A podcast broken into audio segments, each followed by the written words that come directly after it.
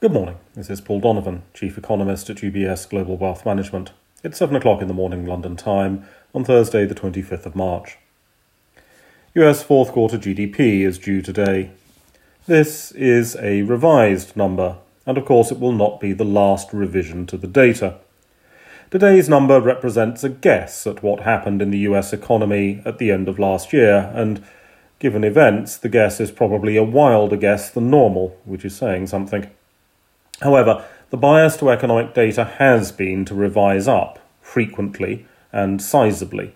So, although there are no expectations of a change according to the economic consensus, an increase in economic activity would not necessarily be a huge shock to economists.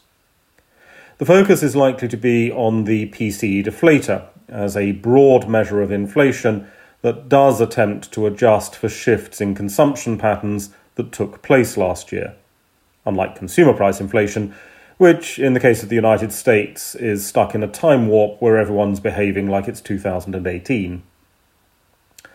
Meanwhile, in Germany, Chancellor Merkel has reversed the decision to go into lockdown for five days over Easter, not on medical advice, but seemingly in response to popular opinion or concerns about whether the policy could actually be implemented in time. The impact of this is rather difficult to assess. Directly, avoiding a lockdown will help economic activity in the near term, or rather, it will avoid a drag on economic activity that would otherwise have been caused by the lockdown. The question is whether this changes market expectations about the longer term course of the virus and thus the timing of economic normalization in Germany. Expectations for normalization in Europe have already shifted relative to expectations for the US and UK, something that bond markets seem to be reflecting. This is tied up with issues around the rollout of Europe's vaccination programme, which has become extremely politically charged as well. The Bank for International Settlements is holding a virtual conference today, which means it is impossible for an economist to move without tripping over a central banker eager to say something. ECB President Lagarde is speaking, of course, as is Williams of the Fed and Bank of England Governor Bailey. There are a host of supporting cast members as well. The focus of the conference is innovation and sustainable growth.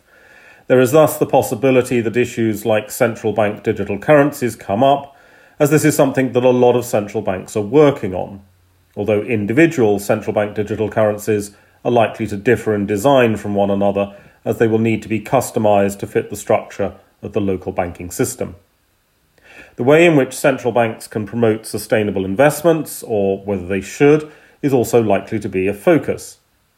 In the long term, all investment will have to be sustainable because the environmental credit crunch will mean that if it's not sustainable, it's simply not viable. But sustainability is a broad topic. It encompasses issues like diversity, where central banks have more work to do internally. Elsewhere on the data calendar, the UK's CBI Distributive Trade Survey gives a hint at consumer activity in March, but it's survey based data and so must be treated with considerable caution. French business confidence polls must likewise be viewed with a healthy scepticism as to their precision.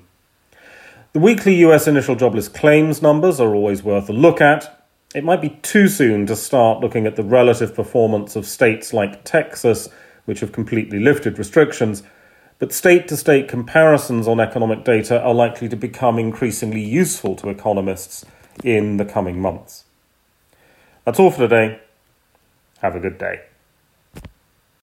UBS Chief Investment Office's investment views are prepared and published by the global wealth management business of UBS AG or its affiliate, UBS. This material has no regard to the specific investment objectives, financial situation, or particular needs of any specific recipient and is published for informational purposes only. As a firm providing wealth management services to clients globally, UBS AG and its subsidiaries offer both investment advisory services and brokerage services. Investment advisory services and brokerage services are separate and distinct, differ in material ways and are governed by different laws and separate arrangements. In the USA, UBS Financial Services Inc. is a subsidiary of UBS AG and a member of FINRA SIPC. For information, please visit our website at ubs.com forward slash working with us. For a full legal disclaimer applicable to the independent investment views produced by UBS, please visit our website at ubs.com forward slash CIO dash disclaimer.